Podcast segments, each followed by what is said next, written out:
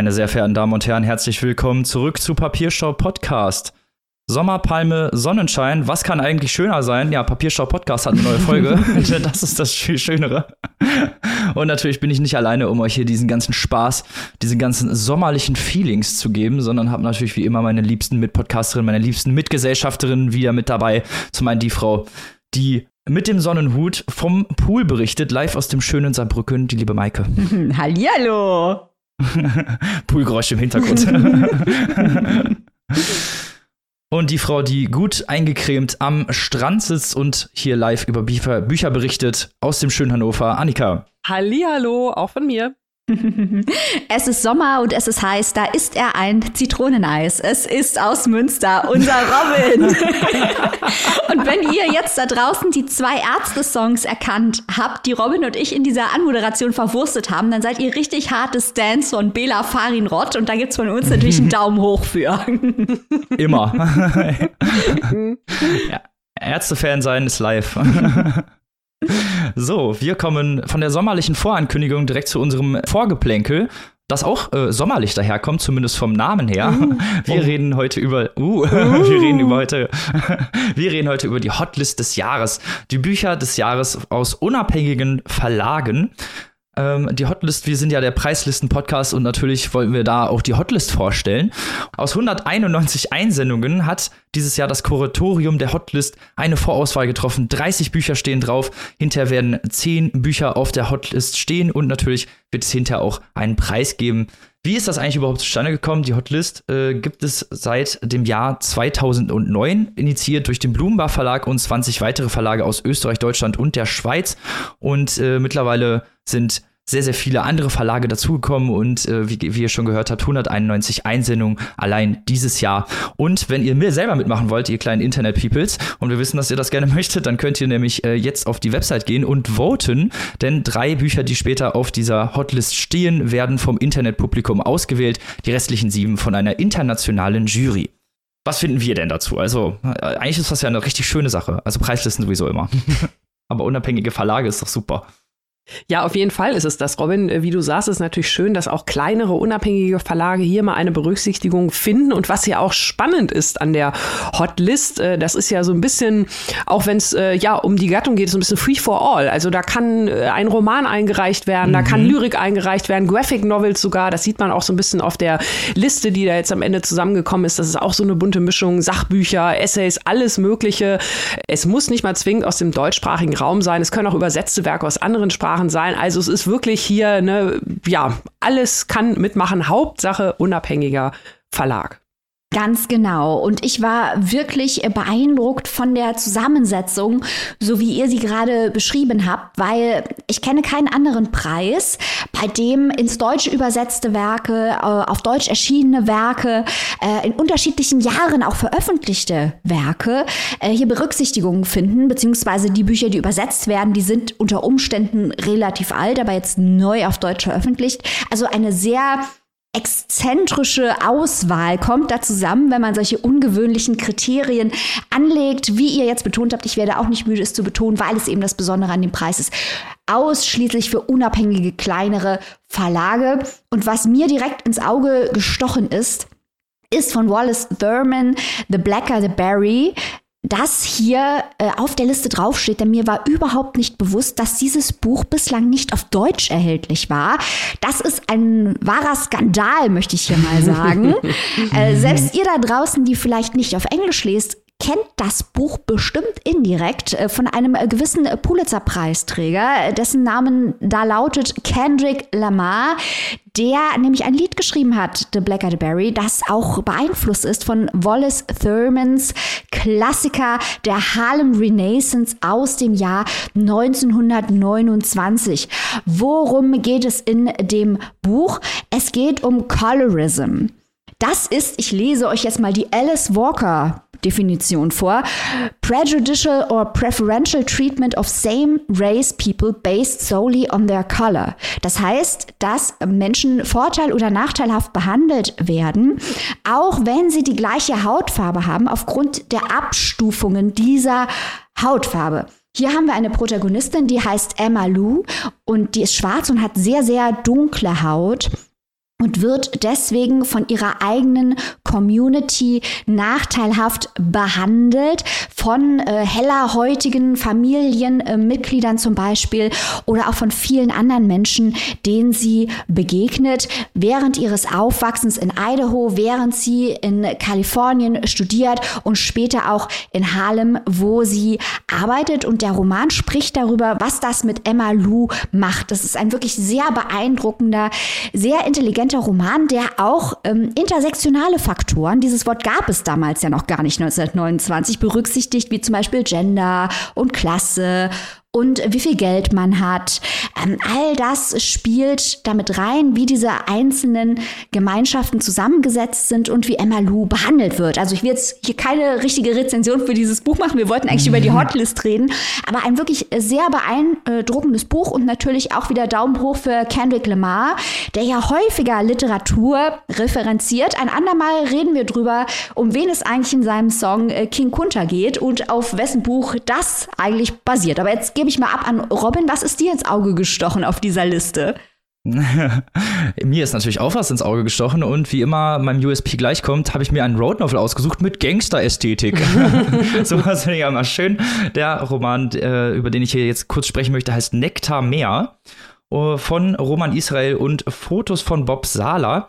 Äh, es geht um zwei Pleitegeier, der beinahe Kubaner Henry und der über fünf Eckenpole Lenin, so heißt es im Klappentext, wir, schließen sich einem in Berlin operierenden Clan an und sollen Schutzgeld erpressen, verkacken direkt beim ersten Auftrag und lassen leider denjenigen, von dem sie Schutzgeld erpressen sollen, über den Jordan gehen, wie man so schön sagt.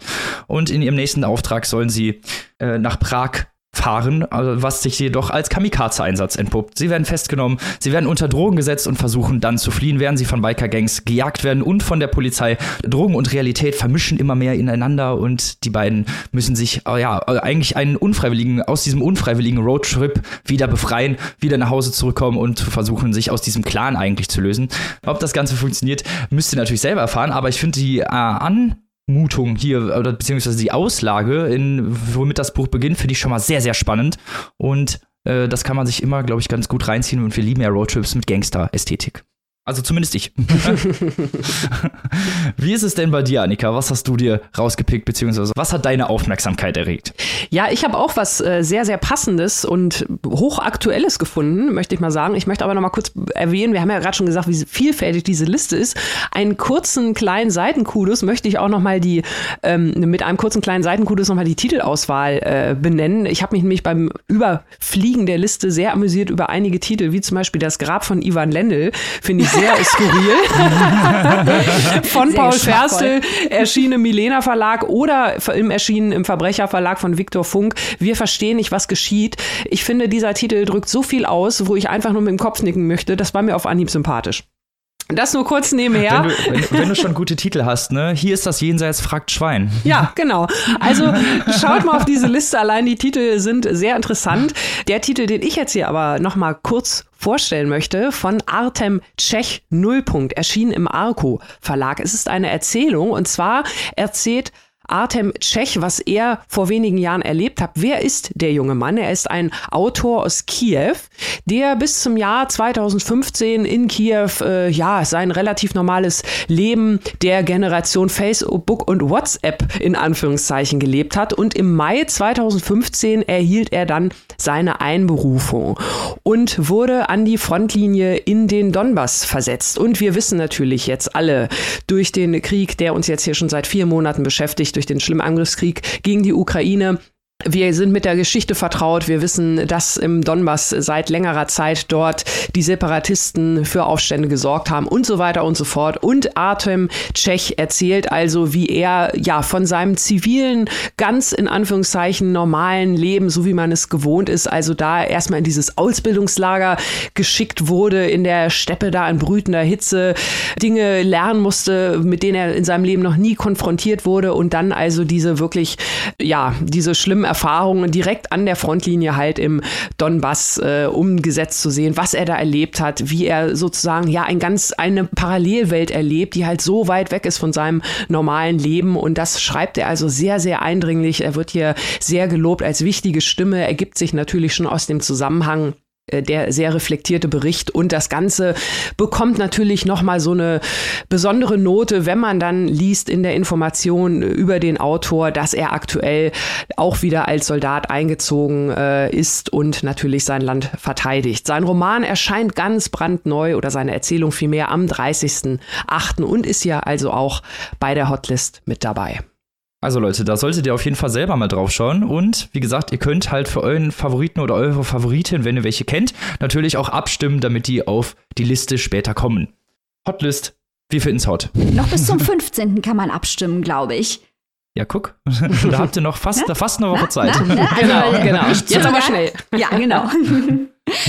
Jetzt aber ganz fix. Ja, und wenn ihr denkt, das ist jetzt noch nicht genug Preislisten-Podcast für heute, äh, wir haben heute noch zwei Bücher von einer anderen Preisliste und vorher noch eine Neuerscheinung. Wie cool sind wir denn bitte heute schon wieder unterwegs? Unfassbar. Und genauso fix wie ihr sein solltet bei dem Abstimmung, soll, kommen wir jetzt ganz fix zu unseren Büchern, beziehungsweise zum ersten Buch, was du gerade schon angekündigt hast. Der Neuerscheinung über mehrere Generationen von Frauen. Ich bin jetzt schon mal ganz gespannt, was ihr zu erzählen habt und äh, werde mich jetzt erstmal in den Hintergrund ziehen. Liebe Annika, hau mal raus, was hier so los ist. Ja, mache ich, mache ich, mache ich. Und zwar ganz genau heute, wenn ihr diese Folge gleich am Mittwoch, den 10. August hört, erscheint es das zweite Buch von Miko Sufi Kümel mit dem Titel Triskele. Und das stelle ich euch heute vor. Miko Sophie Kümel ist euch vielleicht bekannt. Der Name ist auch hier schon im Podcast häufiger gefallen. Sie wurde 1992 in Gotha geboren und ich sagte es gerade schon, Triskele ist ihr zweiter Roman. Der erste Kintsugi, erinnert euch vielleicht, stand 2019 auf der Shortlist vom Deutschen Buchpreis. Maike hat ihn hier bei uns in Folge 77 vorgestellt. Hört noch mal rein. Und äh, ja, jetzt also hier der zweite Roman. Worum geht es in Triskele? Triskele beginnt mit der Information, dass Simone Zinnober gestorben ist. Simone Zinnober ist Mutter von drei Töchtern und wir erfahren von ihrem Tod äh, so bürokratisch deutsch, wie es nur sein kann. Wir beginnen nämlich das Buch mit ihrem Erbschein und auch gleich danach ihrem Abschiedsbrief, den sie ihren drei Töchtern hinterlassen hat. Und diese beiden Dokumente geben uns also schon mal einen ersten Einblick, worum es hier geht, äh, wer die handelnden Personen sind, welcher Beziehung sie zueinander stehen und auch zeitlich wird der Roman hier ganz gut eingeordnet. Und wir erfahren jetzt von diesen drei Töchtern über einen Zeitraum von neun Monaten hinweg abwechselnd, wie sie zueinander stehen, die drei Schwestern, wie sie zu ihrer Mutter standen und überhaupt die ganze Familiengeschichte. Ja, dann schauen wir doch mal auf diese drei Schwestern, die wirklich nur die Mutter gemeinsam haben, die also alle drei verschiedene Väter beziehungsweise Erzeuger haben und die auch jeweils einen ziemlich großen Altersunterschied zwischen sich haben. Die älteste Tochter Mercedes ist Jahrgang 1972, also 48, ist in einer Zeit geboren mit ihrer Mutter Simone, die übrigens von allen nur Mone genannt wird in einer Zeit, in der es noch ein anderes Land gab, nämlich die Rede ist natürlich von der DDR. Sie hat da mit ihrer Mutti und der Omi in einer WG gelebt und äh, ja, ist natürlich dann ganz anders aufgewachsen, ganz anders sozialisiert als ihre jüngeren Schwestern. Wir le lernen sie natürlich über die Jahre hinweg kennen, weil alle drei Schwestern in ihren Erzählteilen auch immer so ein bisschen die Geschichte von sich und ihrer Mutter und ihrem Aufwachsen jeweils mit der Mutter berichten. Also Mercedes, wie gesagt, aus der DDR dort sozialisiert, hat so den Kapitalismus eigentlich auch erst so in der Nachwendezeit so richtig kennengelernt anhand ihrer Ex-Freundin Leni. Auch diese Beziehungen, auch das Lesbischsein von Mercedes spielen also eine Rolle in ihren Kapiteln. Die zweite Tochter Mira 16 Jahre jünger, 1988 geboren, im Buch also 32 Jahre alt. Mira ist mehr so ein, ja, so ein unstetiger Charakter. Man, sie, sie schwebt immer so ein bisschen von hier nach da. Wir wissen, dass sie ihre beste Freundin sehr vermisst, die ausgewandert ist. Sie vermisst aber wohl auch einen, ja, jemanden, der ihr so ein bisschen Halt gibt im Leben. Sie will eine möglichst große, gute, große Schwester sein und bleibt ansonsten sehr flatterhaft. Und dann gibt's halt noch die jüngste im Bunde, das Nesthäkchen Mattea, gerade mal 16, aber ja auch schon mit sehr viel eigenem Gepäck belastet, so möchte ich es mal sagen. Sie schreibt, äh, beschreibt ihr Leben selbst mit einem inneren Monster. Sie wirkt etwas nerdig, sie äh, verbringt viel Zeit äh, vorm Computer, ist ein sehr schweigsames Kind und äh, hat schon viele, ja, so möchte man es mal nennen, vielleicht zu viele alte Gedanken für ihr junges Alter, was unter anderem auch an der Mutter liegt. Dazu gleich noch ein bisschen mehr. Ich habe es gerade schon gesagt, dieses Buch ist sehr klar strukturiert. Wir haben es also mit diesen drei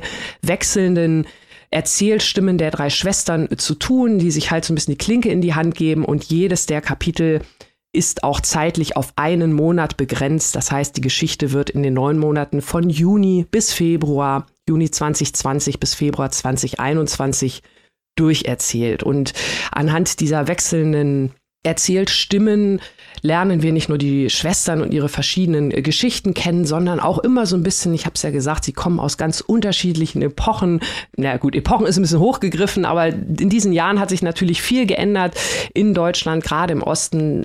Wir sehen, wie sie diese Geschichte auch so ein bisschen reflektieren und wir sehen natürlich auch, wie sie immer ja auch von der Mutter beeinflusst äh, wurden, die ja eigentlich eine Lehrstelle in dem Buch ist, die selbst als selbsthandelnde Person gar nicht auftritt. Wir erleben sie also nur durch die Erinnerung ihrer Töchter und äh, wir lernen aber da schon schnell, wenn man anfangs vielleicht noch denkt, naja, das war halt diese relativ lockere Frau, ähm, so ein bisschen vielleicht hippie-mäßig, äh, wie man das in der DDR sein könnte, lernen wir dann doch relativ schnell, dass sie also wirklich äh, große psychische Probleme auch hat und wir lernen auch viel über die Thematik, wie Angehörige psychisch kranker mit äh, diesen Problemen umgehen. Der Vergleich zu Kintsugi muss hier natürlich äh, gezogen werden oder sollte gezogen werden. Ist natürlich so, wenn eine junge Autorin gerade so ein Buch wie Kintsugi vorliegt, dann guckt man natürlich noch mal ganz genau auf den zweiten Roman und deswegen haben wir ihn hier auch ähm, vorgestellt. Also mir hat das Buch wirklich gut gefallen, muss ich sagen. Ich fand auch Kintsugi damals schon gut, hatte da aber so ein bisschen meine Probleme mit gewissen Dingen. Äh, die Struktur, das Setting hat mir auch da gut gefallen. Also wie Miko Sophie Kümel ihre Romane aufbaut. Das ist zwar sehr deutlich, sehr offensichtlich, aber mir gibt das wirklich ein, ein, gutes Gefühl, mich da irgendwie entlang zu hangeln. Also mir hat das Freude gemacht, dieser Struktur zu folgen. Das, wie gesagt, auch in Kintsugi, da fand ich so ein paar Ausarbeitungen nicht so gut. Gerade im Hinblick, auch da hat äh, psychische Erkrankung eine kleine Rolle gespielt. Das fand ich da sehr komisch, metaphorisch, so ein bisschen weggedrückt in Anführungszeichen. Das fand ich hier weitaus besser ausgearbeitet, äh, so dass ich sagen muss, ähm, dass ich Miko Sophie Kümel auch gerne weiter im, im Auge behalte, weil hier fand ich ähm, dieses Buch, ja, es ist zwar relativ ruhig und ähm, auch jetzt nicht unbedingt mit, mit großen, es wartet nicht mit großen Überraschungen auf, aber wie sie diese drei Stimmen ausgearbeitet hat, diese drei Schwestern und äh, vor allem die Szenen, in denen sie zusammenspielen, das habe ich sehr gerne gelesen und da war ich gerne dabei. Was ich auch sehr, sehr gerne mag, ist mit Maike über Bücher zu sprechen. Oh. Meine Leseschwester sozusagen. ähm.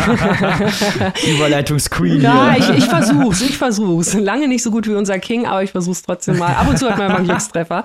In diesem Sinne, liebste Leseschwester Maike, du hast mitgelesen. Wie hat dir denn Triskele von Miko Sophie Kümel gefallen? Das hier wird ein interessantes Gespräch, liebe Annika. Ich frame das jetzt mal positiver. Ich fand Kintsugi viel besser. Wieso? Ähm, Du hast, also ich unterschreibe das, was du gesagt hast. Es geht hier viel um Depressionen. Die Mutter war an Depressionen erkrankt. Es geht um die Beziehungen dieser drei Schwestern, die auch eigentlich drei Generationen abbilden, weil äh, große Altersunterschiede zwischen den dreien vorliegen. Eines in den 30ern, einiges, eines in den 40ern, eines ein Teenager. Es geht um das Aufwachsen im Osten und Ostbiografien nach der Wiedervereinigung. Eine der Schwestern hat die aufgrund des Alters natürlich nicht, weil sie zur Wiedervereinigung geboren wurde. Dann geht es um Corona, das spielt da auch eine Rolle. Ähm, das spielt ja im Jahr 2020, 2021 das Buch. Es geht um Queerness, also sehr, sehr viele an sich sehr interessante Themen.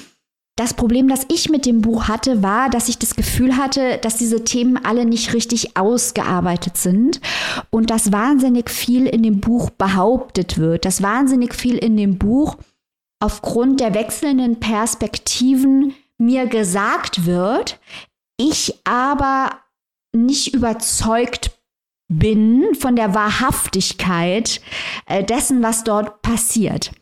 Also das ist dieses äh, klassische Show-Not-Tell-Prinzip, auf das wir hier natürlich nicht bestehen, denn wir lieben experimentelle Romane. Aber hier wird mir halt zu viel getellt und zu wenige geschaut in dem Buch. Äh, ich kriege unheimlich viel äh, durch Dialoge mit und auch äh, Dialoge, wo ich das Gefühl habe, dass ich als, als Leser etwas erklärt bekomme, statt dass es sich äh, mir erschließt durch Dinge, die in der Romanhandlung vor sich gehen. Und das hat mich sehr gestört. Ich muss sagen, ich hatte wirklich die ersten 40 Prozent von dem Buch große Probleme reinzukommen und die Erzählstimmen auch zu unterscheiden. Und ich habe wirklich nur weitergelesen, weil ich dachte, ich kann Annika jetzt nicht hängen lassen. Ich möchte gerne mit Annika über dieses Buch reden. Also ich hatte wirklich große Probleme mit der Unterscheidbarkeit äh, der Erzählstimmen und auch mit der Diskussionstiefe dieser einzelnen Themen. Wir haben ja in letzter Zeit viele interessante Bücher gelesen über Familie, über Depression, über Corona haben wir in Exclusives, haben wir über zwei Corona-Romane letztens noch gesprochen. Über den Osten, wir hatten die Baseballschlägerjahre Anfang des Jahres viel im Podcast. Und hier wird das alles eigentlich interessant kombiniert. Es überzeugt mich aber am Ende vom Tag nicht. Bei Kintsugi war es ja eher so, dass es sich um eine Art Kammerspiel gehandelt hat. Es ging um Brüche in Beziehungen und Biografien und wie man sie heilen kann.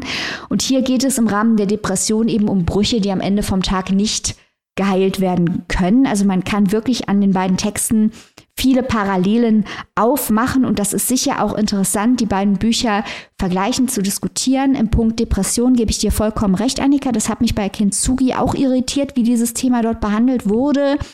Aber hier hat es mich unterm Strich jetzt auch nicht umgehauen. Kannst du meine Kritikpunkte nachvollziehen?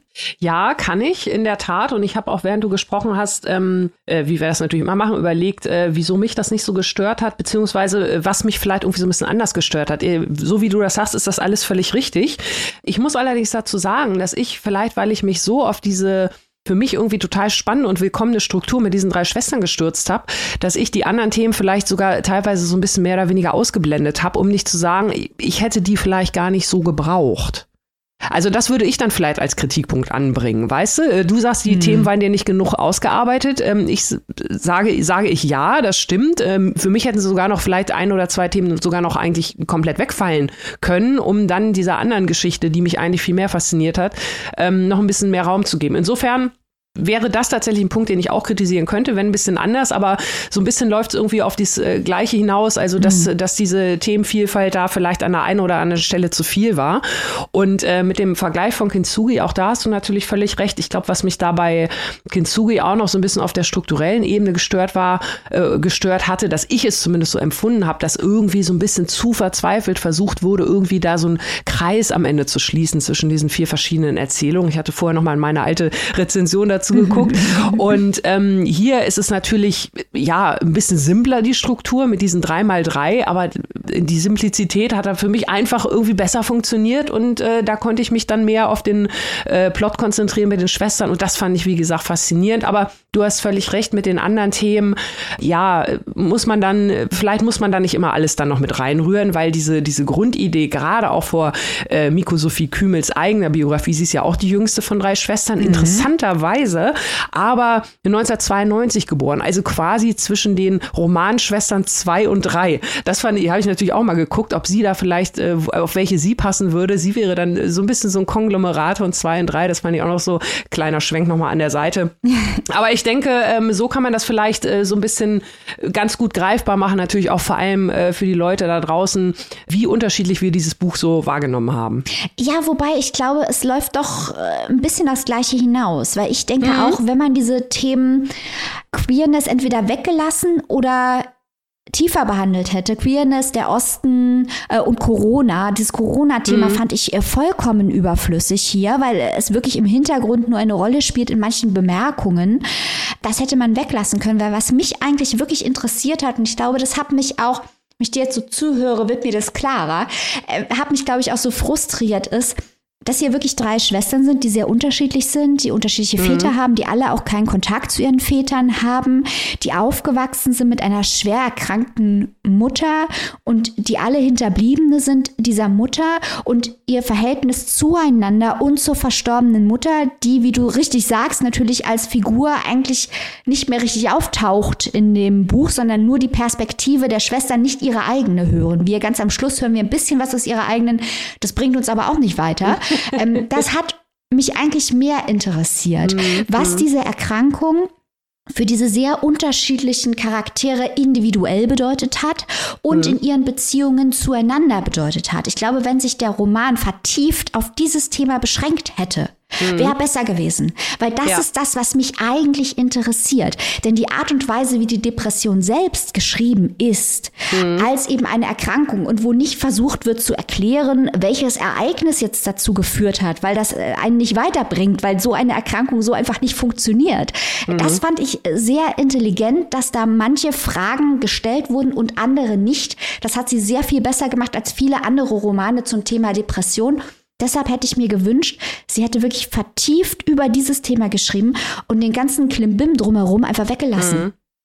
Kann ich, kann ich total nachvollziehen. Kann ich total nachvollziehen. Ich glaube, Vielleicht habe ich wirklich einfach Sachen auch äh, gar nicht so unbedingt als Thema gesehen, äh, weil ich es auch als, ich habe zum Beispiel das Corona-Thema auch als Marker benutzt, in Anführungszeichen. Also für mich sind diese, diese Marker, diese zeitlichen immer sehr, sehr wichtig. Wir haben ja schon ein paar Mal geteased, dass wir von Hanya Yanagihara ein wenig leben, dass wir da sehr, sehr unterschiedliche Meinungen zu diesem ja. Roman haben. Eine Sache, die mich an dem Roman äh, ein wenig leben sehr, sehr gestört hat, ist, dass ich das halt zeitlich nicht so richtig verorten kann. Der spielt über einen sehr großen Zeitraum, der Roman, und man kann es anhand der, der Marker, die es da gibt, nicht so richtig sagen, ist das vielleicht irgendwie eine alternative Realität oder, oder spielt er in der nahen Zukunft oder was. Das sind so Sachen, die mich dann einfach manchmal als Leserin äh, äh, so ein bisschen nerven. Und deswegen habe ich hier da, mit dieser Struktur, auch mit diesen neun Monaten und äh, von Juni 20 bis äh, in den Sommer 21 rein äh, oder ins Jahr 21 rein, äh, das ja natürlich, mittlerweile gehört Corona halt einfach dazu. Es ist so, ich hätte, glaube ich, vor einem Jahr hätte ich das noch genauso gesehen, ne? aber mittlerweile ist es halt irgendwie so normal und wir gehen irgendwie in, in ins dritte Jahr und ja, natürlich äh, muss man da erzählen, man trägt die Maske und so, weil mittlerweile ist es, vielleicht ist es dann auch irgendwie so ein bisschen traurig, aber ich fand es als, als Marker, ich habe es gar nicht so unbedingt als Thema gesehen, sondern wirklich nur so als zeitliche Einordnung. Ich verstehe genau, wie du das siehst, aber ich dachte mir halt, gerade weil es mhm. 2020 ist und das dann noch ganz anders äh, virulent ähm, war als jetzt, ähm, also noch anders betrachtet wurde, auch von uns, wir vielleicht auch noch in der Illusion lebten, es sei ein temporärer Zustand, das in der Realität eine ganz andere Rolle gespielt hat, als dieses Buch ähm, ja. dem Thema einräumt. Aber ja, ich glaube, ich glaube, man kann das auf beide Arten und Weisen hier lesen. Und ich bin froh, dass wir darüber gesprochen haben, weil es ein Buch ist, wo man auch wirklich äh, sieht, wie man es unterschiedlich wahrnehmen kann. Und beides ist berechtigt. Ganz genau. Ach, mhm. ist das nicht schön. Ah, der Podcast der Liebe schlägt wieder zu. Auch wenn ihr euch uneinig seid, seid ihr euch einig. Ja. Unfassbar. Ich hatte hier schon auf Beef gehofft. Ich habe schon die, äh, das Popcorn rausgeholt. Robin, du Spalter. Robin voll auf Krawall gebürstet heute. Die Hitze bekommt ihn nicht. Wo und für wie viel kann man sich diesen Roman denn zulegen, liebe Leute? Ja, also Triskele von Miko Sophie Kümel, ganz frisch erschienen im S. Fischer Verlag, ist erhältlich im Hardcover für 23 Euro und im E-Book für 19,99. Dann reisen wir jetzt von Deutschland nach Irland und zu dem ersten Booker-Buch dieser Folge. Maike stellt's vor, ich darf mitreden und bin jetzt ruhig. Maike, was geht los? Genau. In Irland. Ähm, ganz kurzer Schwenker für die Leute, die uns zum ersten Mal vielleicht einschalten. Hallo. Äh, wir, Hallihallo, erstmal schön, dass ihr da seid. Was fällt euch ein? was macht ihr mit eurem Leben, dass ihr jetzt erst einschaltet? Aber hey, ihr seid ja jetzt da. Äh, wir reden in diesem Jahr ein klein wenig über die Nominierten des äh, Booker Prize, des wohl wichtigsten Literaturpreises der Welt für englischsprachige Literatur. Und was heißt eigentlich ein klein wenig? Wir werden alle Booker-Bücher in diesem Jahr vorstellen. Nicht alle im Hauptprogramm, viele auch für unsere Community. Der könnt ihr beitreten, wenn ihr bei Google eingebt, Papierstau Podcast und Steady, S-T-E-A-D-Y. Da findet ihr unsere Community. Da machen wir die restliche Booker-Berichterstattung, die hier in die Hauptshow nicht mehr reinpasst. Also vor der deutschen Buchpreis-Extravaganza dieses Jahr auch noch die Booker-Extravaganza auf die Ohren. Wir müssen verrückt sein. Und in diesem Kontext dieser Berichterstattung reden wir jetzt über zwei Bücher, die momentan für den Booker Prize gelonglistet sind und schon auf Deutsch erschienen sind. In der letzten Folge haben wir über den ersten irischen Contender gesprochen, den es bislang nur auf Englisch gibt, der aber unfassbar fantastisch ist und deswegen in einer Ausnahmesituation ersten Ranges von uns trotz äh, Englischsprachigkeit in unserem Podcast besprochen wurde, Audrey McGee, The Colony. Jetzt kommen wir zum zweiten Contender aus Irland. Der heißt auf Englisch Small Things Like These und ist von Claire Keegan und auf Deutsch Kleine Dinge wie diese und ist weiterhin von Claire Keegan. Worum geht es in diesem Buch? Es handelt sich hier um das kürzeste Buch, das jemals für den Booker nominiert wurde in der englischen Ausgabe. Es ist eine ganz stille kleine Novelle, in der es um Moralität geht und wie die Moral des Einzelnen ganz einfachen Bürgers der Stützpfeiler ganzer Gesellschaften ist. Ja, das ist ein Riesenthema in einem kleinen Buch. In dem Buch ist es 1985 und äh, der Heizmittelkaufmann, der verkauft äh, Kohle und Holz, Bill Furlong, macht kurz vor Weihnachten seine Runden in der irischen Stadt, in der er wohnt. Er chattet da mit allen möglichen Leuten, die er unterwegs so trifft. Äh, nach einiger Zeit wird es wichtig, deswegen steigen wir hier nochmal in die Geschichte ein, denn er trifft, was heißt trifft? Er findet eine junge Frau, die in eine Hütte eingesperrt ist, nahe einem Konvent. Und er findet heraus, dass es sich bei dieser jungen Frau um eine sogenannte Fallen Woman, um ein gefallenes Mädchen, würde man wohl auf Deutsch sagen, handelt. Also ein Teenager, der schwanger geworden ist, deswegen dort untergebracht wurde in dem Konvent bei Nonnen, quasi verstoßen wurde von der Familie und der Gesellschaft und äh, jetzt auch nicht weiß, wohin ihr Kind eigentlich gebracht wurde.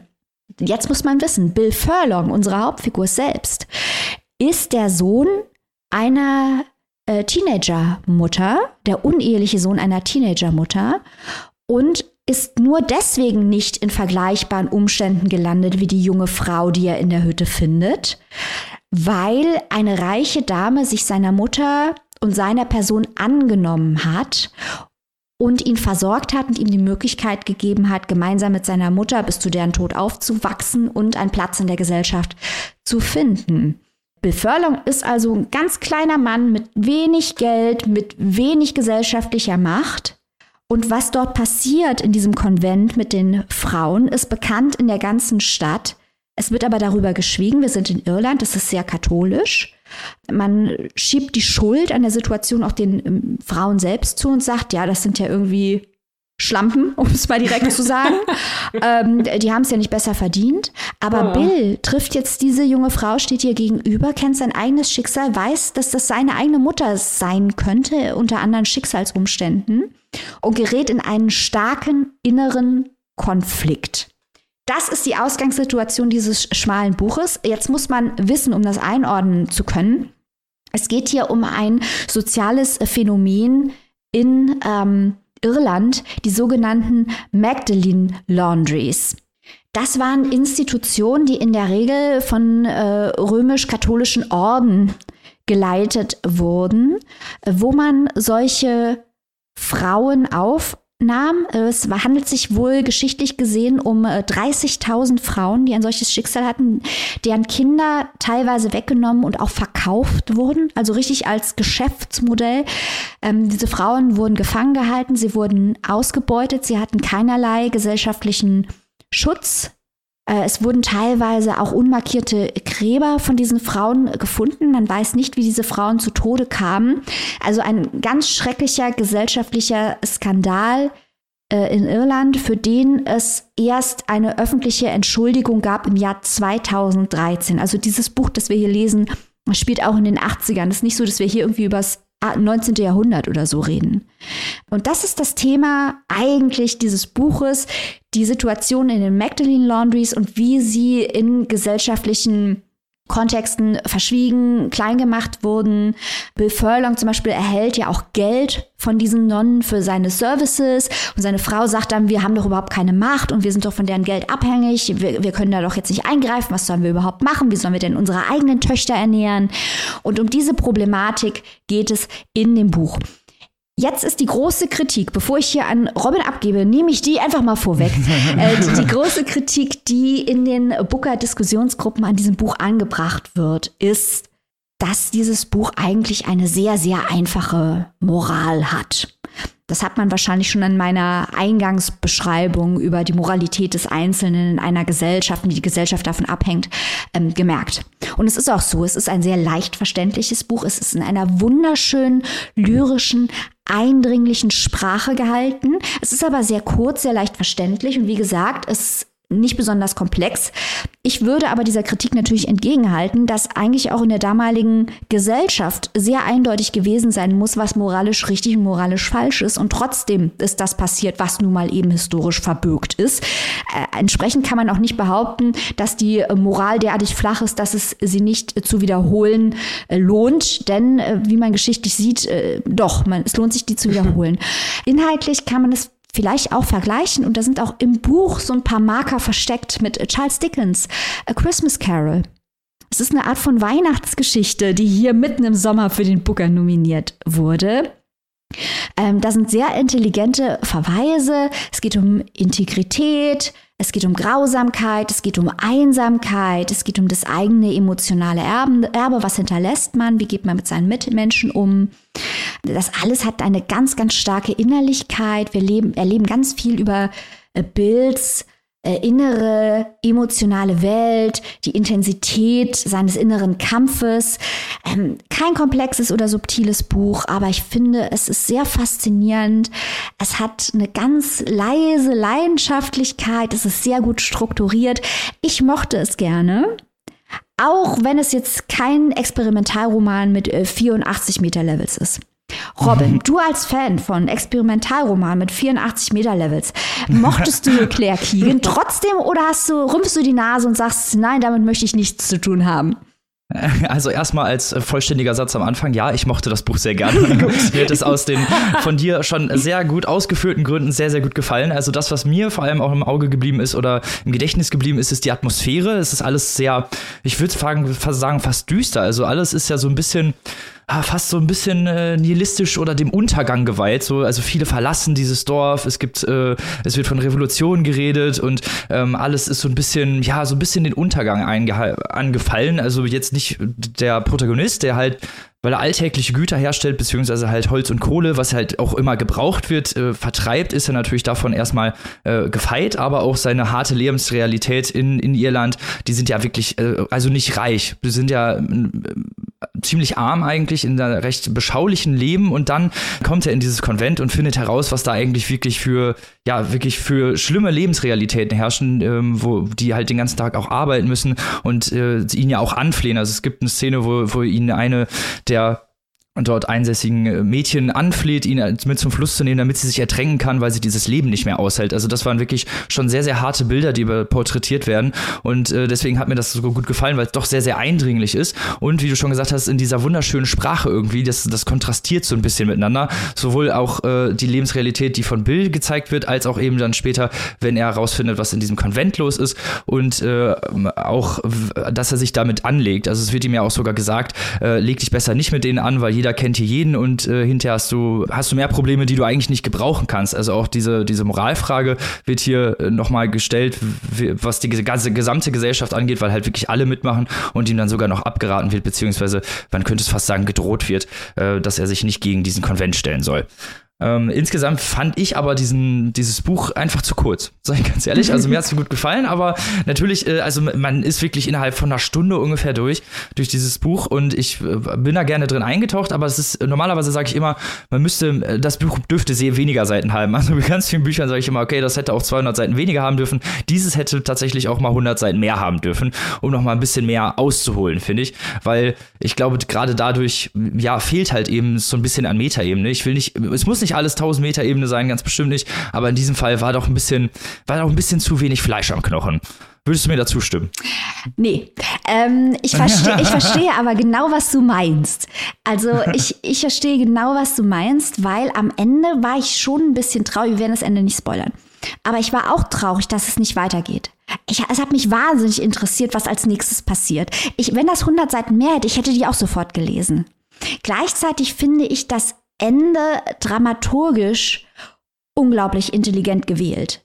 Also äh, mhm. Kudos für Claire Keegan, dass sie den das Mut stimmt, zu diesem Ende hatte. Mhm. Aber ich teile vollkommen dein Gefühl, dass ich gerne noch 100 Seiten mehr gehabt hätte, wie es weitergeht. Also äh, wahnsinnig gerne. Ich will auch Teil 2, der wird niemals kommen, weil das Buch so angelegt ist, wie es nun mal angelegt ist.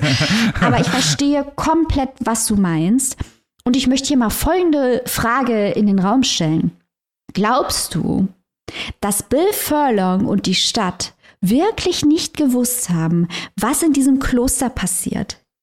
Ich glaube ja, das ist jetzt meine These, dass die das alle mhm. sehr wohl gewusst haben, was in diesem Kloster passiert, dass aber Bill Furlong in dem Moment, als er in dieser in diesem Kohlenschuppen der Frau gegenüberstand, dem jungen Mädchen, dessen Kind man geraubt hat und das ganz alleine gefangen ist in diesem Kloster, als er diesem Mädchen ins Gesicht geschaut hat, konnte er nicht mehr wegschauen.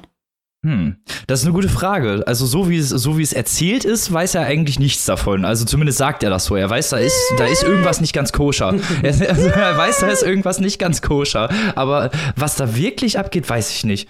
Das, äh, also man merkt doch durch, durch den Roman oder beziehungsweise durch die Geschichte selbst, dass äh, viele Leute in der Stadt jeweils wissen, was da abgegangen ist. Bei den Protagonisten bin ich mir tatsächlich nicht sicher. Also was die Stadt angeht, gebe ich dir recht. Bei den Protagonisten würde ich äh, Fragezeichen hinterschreiben. Vielleicht ist es aber auch extra so erzählt. Das kann natürlich auch sein. Ich wollte gerade sagen, ich glaube nämlich, dass diese Frage ein Hauptpunkt in dieser Novelle ist. Weil, also wir als Deutsche kennen auch historische Phänomene, äh, bei denen viele Leute angeblich nichts gewusst haben. Ähm, ich will das, das jetzt historisch nicht miteinander vergleichen, das ist nicht dasselbe. Also nicht, dass jetzt einer sagt, sie hat es mit dem Holocaust verglichen. Nein, habe ich nicht. Aber ich sage, äh, der Vergleich ist folgender, dass vor den Augen einer Gesellschaft äh, schreckliche Verbrechen passieren und die Leute die Augen zumachen, sich vielleicht sogar selber davon überzeugen, sie hätten es nicht gewusst, nicht gesehen und hätten nichts tun können. Und das ist ja genau der Konflikt, in dem sich auch Bill Furlong befindet, dass er in eine mhm. Situation reingerät, ähm, wo er es erstens mal unstrittig weiß, und zweitens mal auch nicht mehr wegschauen kann, aus persönlichen Gründen das nicht mehr schafft. Und das ist, glaube ich, die, der Hauptpunkt und die Hauptstärke dieser kleinen Geschichte. Da würde ich dir auf jeden Fall recht geben. da kann man auf jeden Fall drüber rätseln und ähm, stellt natürlich dann nochmal wieder, wieder die, diese Moralfrage. Also es ist durchaus äh, ein, interessanter, ein interessanter Roman, eine interessante Novelle, die man sich durchaus mal reinziehen sollte, weil äh, es ist ja nur eine Stunde. Also ihr seid eine Stunde beschäftigt. Robin, das ist aber gemein. So war es nicht gemeint. Also ich wollte damit sagen, dass man nicht lange beschäftigt ist und trotzdem halt eine gute Geschichte hat. Stimmt. Wo und für wie viel können sich die Leute das denn zulegen, liebe Maike?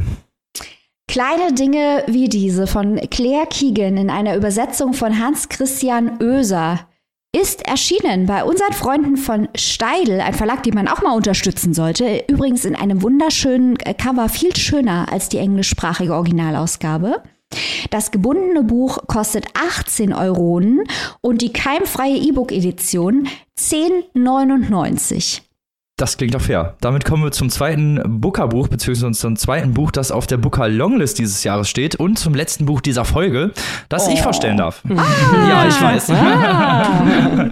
und ich habe das große Vergnügen, gleich mit euch beiden darüber zu diskutieren. Deswegen werde ich mich hier jetzt mal ganz schnell dazu machen, äh, was hier eigentlich los ist, beziehungsweise wer die Autorin ist. Wir reden über Nachtschwärmerin von Layla Motley, beziehungsweise Nightcrawling im englischen Original.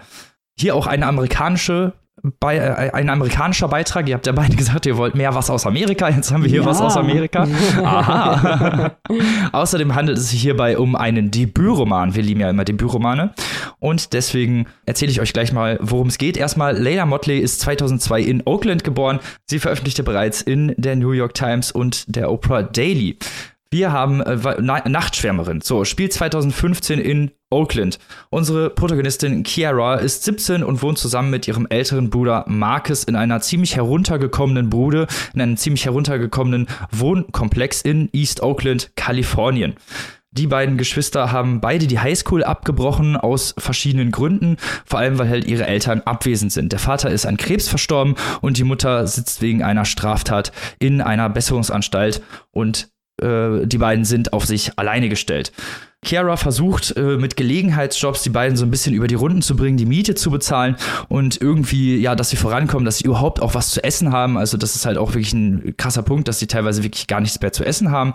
Während ihr Bruder Marcus versucht, äh, mit Hip-Hop groß rauszukommen. Er will ein krasser Rapper werden, weil sein Onkel Ty, der so ein bisschen sein Vorbild ist, das in LA geschafft hat und auch mehrere Alben rausgebracht hat. Und diesem Pfad möchte Marcus folgen, leider jedoch mit eher mäßigem Erfolg. Eine weitere wichtige Person ist Ale, das ist die beste Freundin von Kiara, die äh, ja bei ihren Eltern lebt. Die haben ein Restaurant und da kommt Kiara ab und zu auch immer mal wieder vorbei, um sich so einen emotionalen Rückhalt zu suchen, beziehungsweise auch mal zwischendurch was überhaupt was zu essen zu bekommen, was vernünftiges, warmes zu essen zu kriegen. Und die beiden erleben auch verschiedene kleinere Abenteuer, also sind einfach sehr gute Freundinnen. Kara rutscht äh, dann, weil sie auch keinen Job kriegt und äh, langsam mit der Miete in Rückstand ist. Die Miete wird erhöht. Sie schafft es eigentlich nicht so wirklich, äh, ja, die aufzubringen, weil ihr auch niemand mit 17 einen Job geben will. Sie ist halt eben minderjährig und hat auch die Highschool abgebrochen. Das ist immer sehr krasser Punkt. Rutscht sie eher durch Zufall in die Prostitution gerade da, als sie das das erste Mal macht, hat sie halt auf einmal weniger Geldsorgen, weil es doch schon viel Geld einbringt und ähm, rutscht da so, wie gesagt, so ein bisschen rein, aber eigentlich um ja ihren Bruder mit durchzukriegen, um sich selbst irgendwie mit durchzukriegen und äh, überhaupt über die, um die, über die Runden zu kommen. Sie lässt sich irgendwann mit der örtlichen Polizei ein, auch eher durch einen Zufall und ist dann immer auf mehreren Partys, wird von äh, den ja, Polizisten sozusagen gebucht, wird aber auch von denen ausgebeutet schamlos missbraucht und auch teilweise bedroht. Also es gibt eine Szene, in der sie äh, bei einer Party ist und einer der Polizisten ihr eine Pistole an die Schläfe hält, nur um sie, ja, um die Angst in ihren Augen zu sehen. Also schon wirklich sehr, sehr harte äh, Lebensrealität. Außerdem kümmert sie sich um den, das Nachbarskind Trevor, äh, weil die Mutter ist verschwunden und sie kümmert sich um den und das ist so ein bisschen ihr Ausgleich. So viel erstmal eigentlich zur Geschichte selbst. Ähm, die Kapitel sind, das sind teilweise kurze oder lange Kapitel, sind immer so ein bisschen so kleine kleinere Schlüsselmomente für den weiteren Verlauf der Geschichte und äh, stehen auch teilweise für ein bisschen wegweisende Entscheidungen, die die Protagonistin trifft. Es ist äh, aus ihrer Pers Person auch erzählt und äh, die ganzen Kapitel sind so ein bisschen cineastisch, könnte man sagen, aufgebaut, so ein bisschen als Szenen ähm, ihres Lebens dargestellt. Insgesamt ist das Ganze gesch geschildert äh, mit einer sehr, sehr deutlichen Fokus auf die Umgebung, auch auf die Emotionen der Protagonistin, auf ihre Ängste und die Sorgen, die sie hat. Äh, dadurch hat man halt eine sehr, sehr krasse Nähe zur Hauptprotagonistin, was wirklich sehr, sehr gut ist und auch so äh, die empathische Seite bei den Leser und Leserinnen auf jeden Fall geweckt wird. Äh, es ist aber gleichzeitig nicht irgendwie mega aufgeladen und äh, weder emotional noch äh, in Richtung sentimental gehend. Also es ist teilweise fast so ein bisschen lakonisch erzählt, aber dadurch kommt diese brutale Realität, dieser brutale Alltag, den diese junge Protagonistin, diese minderjährige Protagonistin hat, viel, viel besser raus und eben nicht mit diesem Holzhammer irgendwie direkt auf die Fresse. Das finde ich auch immer gut, wenn das alles so nuanciert erzählt wird und das wird hier auf jeden jeden Fall gemacht. Die Stärke für mich für diesen für dieses Romans ist vor allem sind die Charakterdynamiken und die Beziehungen untereinander, diese kleinen Porträts, die gesetzt werden. Es gibt so Nebencharaktere, die immer so ein bisschen ja porträtiert werden, die ein bisschen charakterisiert, charakterisiert werden. Das fand ich sehr schön, weil das Ganze so ja dadurch ein bisschen breit gefächerter wird und man verschiedene Protagonisten, verschiedene Bewohner dieser Stadt kennenlernt und natürlich auch die Dynamiken untereinander fand ich wirklich schön gemacht. Gerade zwischen ihr und Marcus fand ich toll oder ähm, zwischen Kiara und Trevor wirklich sehr, sehr tolle ja, Beschreibungen. Thematisch äh, haben wir, haben wir hier ein relativ großes Porträt. Wir haben hier zum einen natürlich Klassismus durch die Armut, die sie hat, vor allem aber auch den Machtmissbrauch der Polizei und die Korruption, die dort abgeht. Egoismus und Rassismus spielen auch eine zentrale Rolle. Das Ganze beruht auch auf einem realen Fall, der 2015 in Oakland an die Presse gegangen ist, in der mehrere ja, Polizeibeamte äh, eine junge Prostituierte missbraucht haben und dieser Fall hat weitere Kreise gezogen und das ist auch der Grund, warum die Autorin diesen Roman überhaupt erst schreiben wollte. Insgesamt ist es halt sehr, sehr mitreißend, bisschen auch schockierend und äh, aber auch gleichzeitig sehr emotional mitnehmend. Also ich war wirklich sehr extrem schockiert von dieser ganzen auch äh, teilweise lakonischen Darstellung von der jungen Protagonistin, die das auch alles so ein bisschen in ihrem, in ihrem, ja, sagen wir mal, in ihrem jugendlichen Slang geschrieben ist. Da wird teilweise auf bestimmte Wörter einfach verzichtet oder so. Und das fand ich auch sehr toll, dass man eben eigentlich auch diese ganze Stimme, diesen ganzen Ton dieser jungen Protagonistin durch den Roman spürt. Also mir hat der Roman wirklich sehr, sehr gut gefallen. sehr, sehr gut. Äh, liest sich wirklich interessant, oder ist auch sehr, sehr mitreißend und halt, wie gesagt, auch teilweise sehr, sehr schockierend. Was habt ihr denn von dem Roman gehalten, beziehungsweise wie hat euch, wie, wie hat euch der Roman gefallen? Ähm, also mir hat er auch gut gefallen und ähm, ich finde ein Thema hier auch noch wirklich äh, sehr, sehr, sehr interessant und spannend. Äh, und zwar ist das natürlich ganz speziell, wie nennt es die Autorin selbst so schön, äh, das ist tatsächlich ein Wort, was ich sehr spannend finde, die Adultifizierung schwarzer Mädchen. Also, mhm. dass äh, schwarzen Mädchen schon im frühen Alter viel zu viel zugemutet wird, dass sie mit Aufgaben überschüttet werden, die auch hier die Protagonistin, ähm, die sich selbst selbst mal als Mutter, mal als Kind irgendwo dazwischen gefangen fühlt. Also sie reflektiert das ja auch sehr viel mit, äh, mit ihrer Art, wie sie das erzählt. Und das fand ich also wirklich ähm, so als Thema sehr, sehr interessant und spannend. Das habe ich in der Form noch gar nicht so im Mittelpunkt gesehen gehabt. Also ich finde, das ist hier ein großer, großer Pluspunkt von dem Roman von Leila Motley, weil man sich natürlich die Frage stellen kann, was ist hier anders als vielleicht in anderen Romanen, die so ein bisschen ähnliche Lebensrealitäten abbilden, ähm, abgesehen natürlich von diesem wirklich wahnsinnig äh, krassen Plot, der sich da durch diese äh, Ausbeutung seitens der Polizei entspinnt, das kann man ja wirklich gar nicht für möglich halten. Und das ist auch mein zweiter Punkt, den ich so spannend finde, weil äh, gerade wenn wir viele Debütromane vorstellen hier von jungen Menschen, gerade von jungen Frauen, was wir, wo wir immer ein großes Augenmerk drauf haben, haben wir oft Romane, die äh, sehr, sehr viel von der eigenen Lebensrealität abbilden, die vielleicht auch autofiktional erzählen. Ähm, das haben wir hier zu einem gewissen Grad auch. Aber nichtsdestotrotz, ich finde das so spannend, dass Leila Motley in diesem wirklich zarten Alter als Teenagerin diesen Fall gesehen hat und daraus ihre Geschichte entsponnen hat. Also das finde ich wirklich unfassbar faszinierend, weil natürlich spielt das Alter der Autorin hier eine große Rolle. Das wird ja auch, wir haben es ja auch eingangs schon gesagt, ähm, sie könnte die jüngste Booker-Gewinnerin aller Zeiten werden. Aber also ich ziehe mal einen absoluten Hut dafür. Natürlich hat der Roman hier und da, da schrammt es mal so ein bisschen, da ist vielleicht das eine oder andere nicht so richtig ausgereift. Aber auch das kann man natürlich mit dem gut erklären, was Robin erzählt hat. Wir sind hier nun mal im Kopf dieser jungen Frau oder diesem in Anführungszeichen alten Mädchen. Wir wissen es ja gar nicht selbst so genau. Sie ist hin und her gerissen zwischen ihrer Verantwortung anderen Menschen gegenüber, die ganz, ganz, ganz oben auf ihrer Prioritätenliste steht. Am anderen Ende steht die Selbstaufgabe das ist ja das zweite treibende Thema hier. Sie weiß selber, sie gibt sich selbst auf für Menschen, denen es wortwörtlich am Ende einen Scheiß interessiert, ob sie sich selbst dabei aufgibt oder nicht. Und das ist wirklich so eindringlich, dass einem da manchmal die Worte fehlen und dass vielleicht der ein oder andere Gedanke nicht zu Ende gebracht wird. Das passt einfach zur Erzählstimme, das passt einfach zu der Lebens Lebensrealität. Und von daher finde ich es gut, dass Lela Motley diese Stimme hier so, äh, so groß und so laut macht und dass sie durch den Booker jetzt auch einem so großen Publikum bekannt wird. Also mir hat das auch gut gefallen äh, für ein Debüt. Also wie gesagt, mit dieser Backstory Respekt. Mir hat es auch sehr gut gefallen für ein Debüt, aber ich null jetzt mal ein bisschen rum. Ich akzeptiere die Begründung, die Erzählerin ist halt ein Teenager, deswegen erzählt sie halt nicht so gut immer. Die akzeptiere ich nicht. Ich möchte hervorragende Prosa, äh, immer am, am, an der Grenze zur Genialität, egal wer oder was oder wie die Erzählerin oder der Erzähler ist. Ich finde, das muss am Ende, muss das die Kunst des Schreibenden sein, die Menschen poetisch und lyrisch stark rüberkommen zu lassen und es trotzdem passend zum Charakter, der dargestellt wird, zu machen. Also zu sagen, das schleift hier und da, aber naja, die ist ja eine Teenagerin. Nee, nee, da mache ich nicht mit. Ähm, ich finde, äh, weil ihr schon so viel Gutes gesagt habt, und das ist auch alles wahr, aber ich finde, das Pacing in diesem Roman äh, funktioniert nicht. Manche Szenen sind viel zu lang und viel zu deskriptiv. Andere Szenen sind wiederum viel zu kurz und ich hätte gerne viel mehr darüber gewusst. Also das Pacing echt teilweise all over the place. Aber das, was ihr gesagt habt, ist natürlich auch richtig dieser Polizeiskandal, der da abgebildet wird in Oakland, wichtige Sozialkritik, die hier gezeigt wird. Äh, und zum anderen äh, diese Adultifizierung. Und was mich auch interessiert hat, ist, Motley hat in Interviews, das könnt ihr da draußen euch auch mal anschauen auf YouTube, das ist wirklich fantastisch, äh, bei Seth Meyers und bei Trevor Noah in den amerikanischen Talkshows, die ich übrigens hier auch mal loben möchte, weil die häufig anspruchsvolle, intelligente, spannende AutorInnen zu Gast haben. Das können wir in Deutschland von träumen, solche Late-Night-Hosts zu haben. Haben. Ähm, und sie hat dort erklärt, dass sie eben Black Girlhood, ähm, das Heranwachsen junger schwarzer Frauen auf eine realistische Art und Weise in ihren Geschichten zeigen will und diese Frauen dreidimensional zeigen will und eben nicht nur als Chiffre äh, für einen Opferstatus oder für irgendetwas einfach nur als, als Emblem, sondern eben als lebendige Charaktere. Und das macht sie hier sehr erfolgreich, weil Chiara passieren schreckliche, schreckliche Dinge, genau wie Robin es ausgeführt hat. Aber sie hat auch Momente des, äh, des Glücks und Hoffnung.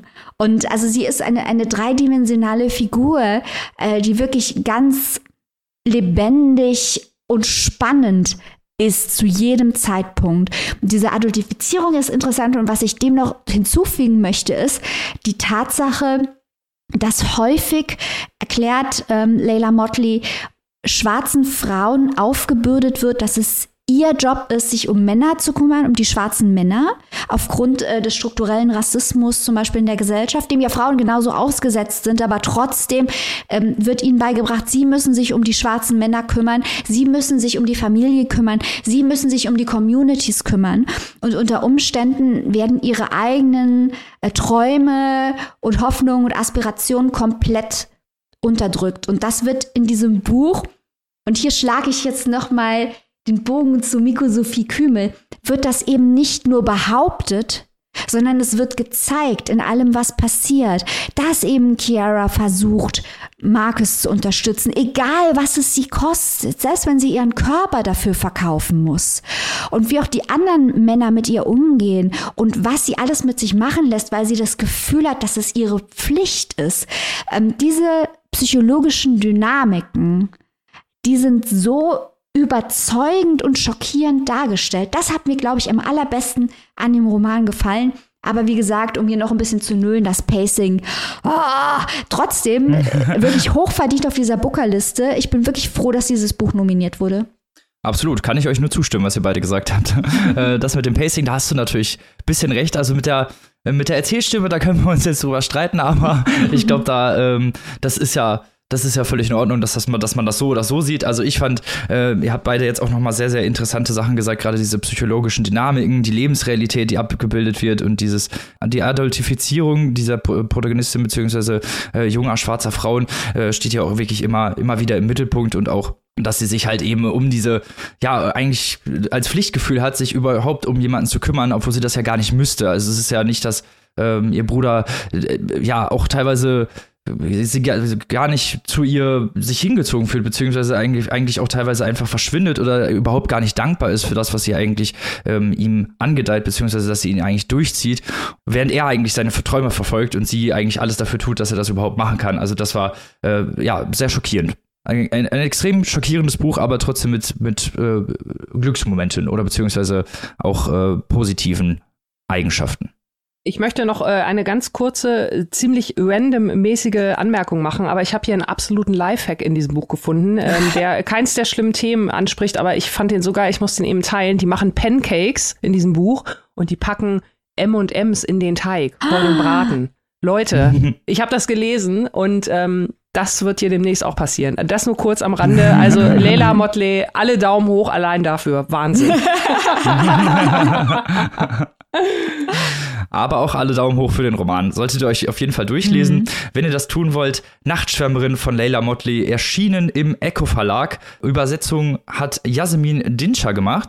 Im 22 Euro in der Hardcover-Variante erhältlich und für 16,99 Euro als E-Book-Variante.